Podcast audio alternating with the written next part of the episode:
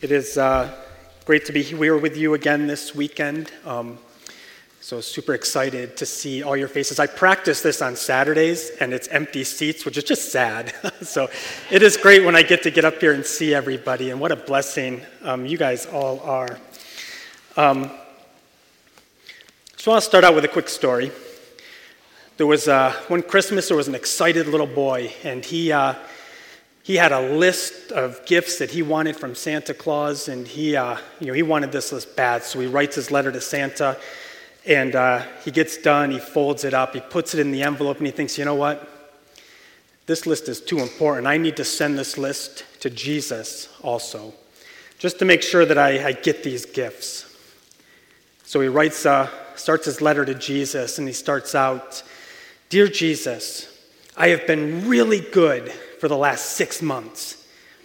And then he, he stops and he thinks, well, wait a minute. Jesus is going to know that that's not true. So he, he crosses out six and he says, Dear Jesus, I've been really good for the last three months. And he says, No, no, this isn't going to work either. So he crosses out the weeks, or crosses out months and puts in weeks. Jesus, I've been really, really good for the last three weeks. And finally, just distraught because he knows that's not true either. He starts to pace around the room and thinking about, you know, what can he write? How can he convince Jesus to, to give him the gifts that he wants? And he, he comes, you know, to the, to the nativity set. And he's fiddling around with the guys on the nativity set. And all of a sudden he, he picks up Mary and looks at Mary. And he has a new idea. So he runs and gets a new sheet of paper and he writes, Dear Jesus, if you ever want to see your mother again, that that little boy knew the same is true about him as most of us, that we probably can't say that we have been good for the last six months or even you know, the last three weeks. That boy understood the Christmas story in a better way than we might. Would you open your scriptures uh, with me, your Bible with me? We're going to read Luke 2 8 through 12. And there were shepherds living out in the fields nearby, keeping watch over their flocks at night. An angel of the Lord appeared to them, and the glory of God shone round them, and they were terrified. But the angel said to them, Do not be afraid. I bring you good news of great joy that will be for all people. Today, in the town of David, a Savior has been born to you. He is Christ the Lord. This will be a sign to you you will find a baby wrapped in cloths and lying in a manger. Would you uh, pray with me and, and pray for this message today? Heavenly Father, we thank you. We praise you. Um, we are so blessed here in this country that we can meet each Sunday morning, that we can fellowship with one another, that we can encourage one another and strengthen one another um, as your body, Father. Lord, we pray your, you would pour your spirit out on this, this place. We pray that you would speak to us today. We pray that you would give us ears to hear, Father, that, uh, that we would be ready to receive whatever message you have for us. We pray you'd give us a soft heart, that we would really um, take heed of whatever it is you're speaking to us. Maybe not the words that come out of my mouth, Father, but the words that come from your spirit to ours. We pray that we would walk away knowing. We pray that we would walk away from here with a better understanding of you, a better sense of you, a better um, just excitement about you, Lord. The good news that this angel spoke was just that it was good news. And maybe we've forgotten that, but we pray that this week that we would be reminded of the good news of your son. Holy Spirit, do a work here today. And we pray these things in Jesus' name. Amen. So, that boy, like I said, he understood that the problem was sin, right? The reason he had to write this letter, the reason he had to, to really try to finagle his way was because of sin. But like we read in this passage, the good news that the angel came to share was that there was going to be another way. And to truly understand that good news of that angel, the good news of Jesus Christ, we have to understand what that boy understood. We have to understand sin, and we have to understand our own sinfulness. Because if we don't understand our own sinfulness, the good news isn't really good news. It doesn't really matter. And I think that maybe, maybe we forget that. Maybe we've never really understood that to begin with. I'll tell you the best Christmas that I ever had, and this is going to be dating myself, but the Christmas, best Christmas I ever had was 1992. And because sometime after Thanksgiving, fairly shortly after Thanksgiving, I kind of say December 1st, that's when I celebrate my rebirth day, um, I accepted Christ as my Savior. And suddenly that Christmas took on a whole new meaning to me. You know, everybody always loves Christmas, right? I mean, you love it as a kid because you get gifts and just there's all the, the good cartoons are on and um, you know, you get to see family, just all that good stuff. You always love Christmas, but that Christmas, when I understood the meaning of it, suddenly I'm crying at Hallmark commercials, which, and not movies, were just commercials back then you know, the, the son is coming home, you know, and, and Folgers, I think it was a Folgers commercial. The son is, is coming home and nobody knows, and he surprises them by making coffee. And I'm bawling because I had a whole new understanding of Christmas and the good news that it was. That is what the angel was talking about. We need to understand our own sinfulness. See, the story of Christmas means nothing if we don't understand all the way back to the book of Genesis. If we don't understand in Genesis 3 what happened in the garden, if we don't understand that at one point Adam and Eve were able to walk with God, and I always think of several years ago we did a, a, a skit up here, our youth did it, and it was the Lighthouse skit. And I've never forgotten that skit where I, actually I think it was Kaylee or Hannah, one of them played Jesus, and I think Livy Barnes played uh, the girl. And Jesus raises this girl up and he's, he's showing her all these marvelous things, and she just has this look and sense of awe. And I think about Adam and Eve in the sense of awe as they're looking around the garden. And every time they see something new or that they don't understand, they can look right to their left and see the Creator and say, What is this? And he would explain it, and just what an awesome experience that would have been. But Adam and Eve made a different choice. They had one rule, kind of like those memes you had one job. they had one rule don't eat of this tree, and they chose to eat of it. And they ate because the serpent told them that their eyes would be opened. And their eyes were opened. And that sounds like that'd be a good thing. Today, we all want to be part of the Illuminati, right? We all want to know the deep secrets of the universe. But there's consequences to having their eyes opened. Because I don't know what all their eyes were open to. I know their eyes were opened. But I can tell you some of the things that they saw. Their eyes were open and they saw shame. Whereas they used to be running around naked um, or naked, as Trevor Graham would say. Um, suddenly they felt shame and they cover up with leaves. Their eyes were opened to shame. Suddenly, their eyes were opened up to fear. They had never known fear.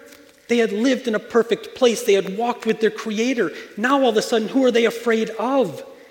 The Creator that loved them, that gave them life, that took care of them. Their eyes were opened to fear. Their eyes were open to guilt. They knew what they had done was wrong, and they felt the guilt of that sin. So, what do they do? They start pointing at one another. It was her fault, it was the serpent's fault. Their eyes were opened to guilt and their eyes were open to death. God doesn't leave them in those fig leaves. God leaves them in skin from an animal. And it is said that God probably slayed that animal right in front of them as an example of the sacrifice that it was going to take now because of what they chose.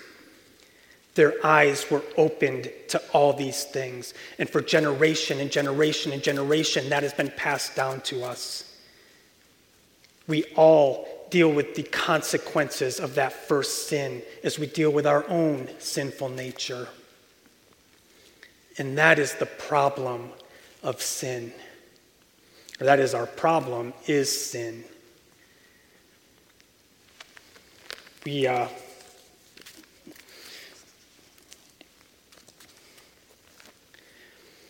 we also have this idea about sin that sin means not doing wrong things, right? To not sin, I just don't do this list of things. But the word sin, because in order to understand our sin, I think we need to know what sin is. The word sin in Hebrew is chata. And I believe that's how you pronounce it. I'm not good at rolling letters and things like that. So, but the reason I remember that word is because it sounds like Klingon to me. So it's like chata. And it means to miss the mark. It's an archery term that means to miss the mark. How many of us are hitting the mark?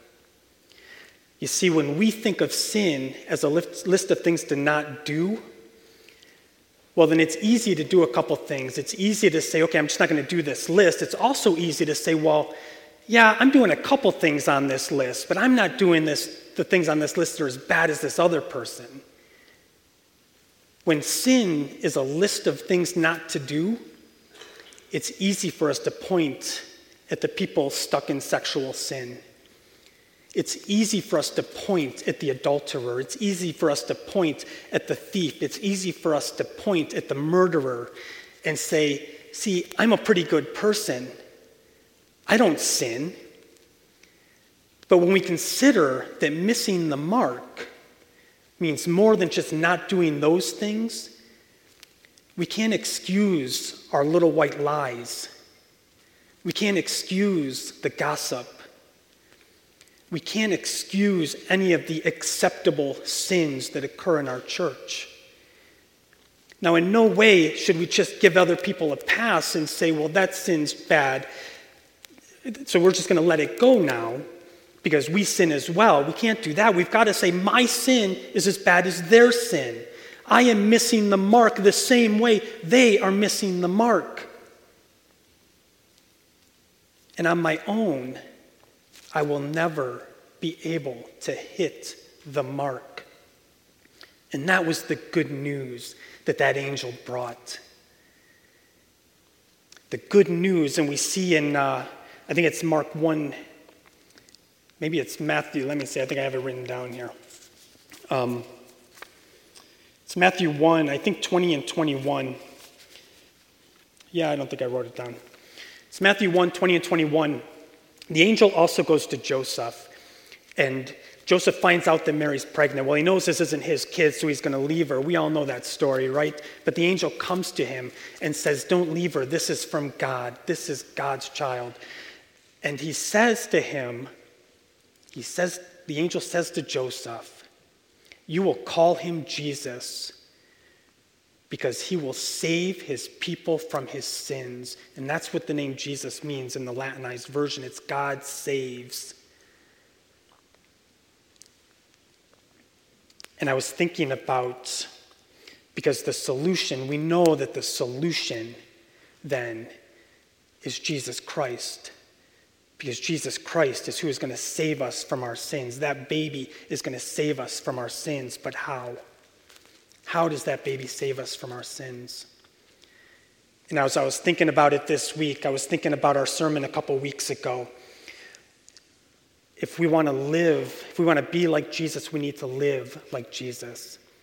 That baby saves us from our sins. Jesus saves us from our sins when we look to him. He will tell us the way. He shows us the way that we can be saved from our sins. So if the solution is Jesus, what does that mean? In Mark 1:15, Jesus tells us what we need to do. He says, "Repent and believe." In Acts 2, Peter, in his great sermon after the day of Pentecost, as he's speaking to thousands and thousands of people, he expands on this idea. Peter says Well, let's go to it. Let's go to Acts 2. I'm going to read to you, this is the sermon from Peter because he gives better sermons than I do. So 2 14 to 21. Then Peter stood up with the eleven, raised his voice, and addressed the crowd. Fellow Jews, and all of you who live in Jerusalem, let me explain this to you. Listen carefully to what I say. These men are not drunk as you suppose. It's only nine in the morning. No, this is what was spoken by the prophet Joel. In the last days, God says, I will pour out my my spirit on all people. Your sons and daughters will prophesy. Your young men will see visions. Your old men will dream dreams. Even on my servants, both men and women, I will pour out my spirit in those days, and they will prophesy. I will show wonders in the heaven above and signs on the earth below blood and fire and billows of smoke. The sun will be turned to darkness and the moon to blood before the coming of the great and glorious day of the Lord. And everyone who calls on the name of the Lord will be saved. Men of Israel, listen to this. Jesus of Nazareth, a man accredited by God to you by miracles, wonders, and signs, which God did among you through him, as you yourselves know. This man was handed over to you by God's set purpose and foreknowledge. And you, with the help of wicked men, put him to death by nailing him to the cross. But God raised him from the dead, freeing him from the agony of death, because it was impossible for death to keep hold on him.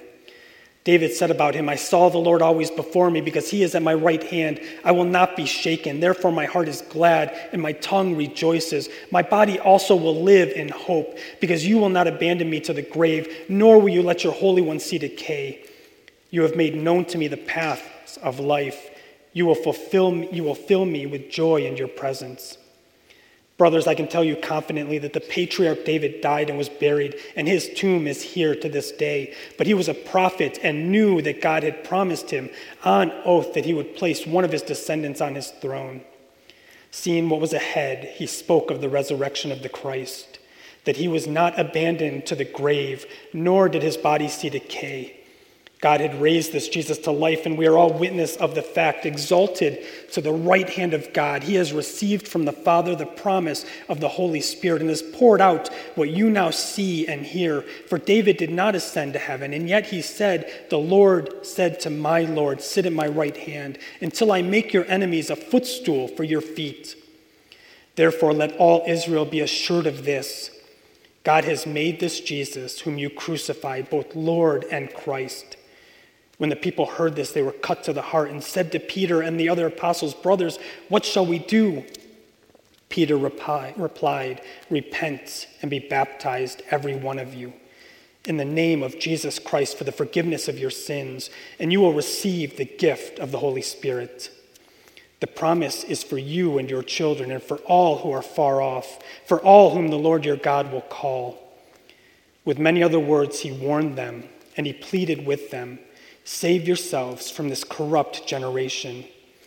Those who accepted his message were baptized, and about 3,000 were added to their number that day.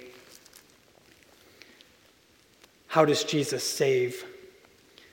Jesus is the substitution for our sins. How do we live into that salvation? We repent. We turn from the way we've been living, which is what repent means. It doesn't mean ask for forgiveness, it means to turn from.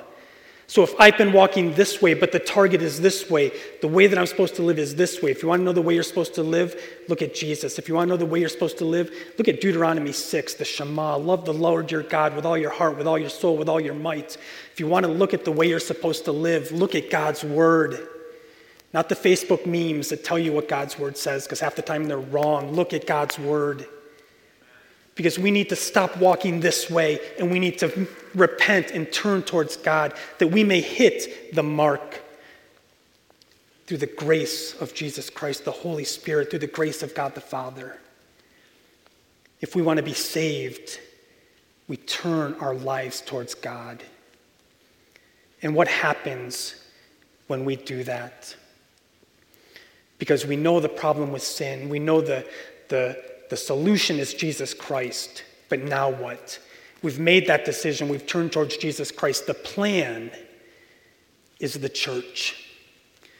3,000 people were added to their number to that day because suddenly they understood the value of Christmas. Suddenly they understood their sinfulness. They understood where they were going wrong, and they accepted Jesus Christ as their Lord and Savior.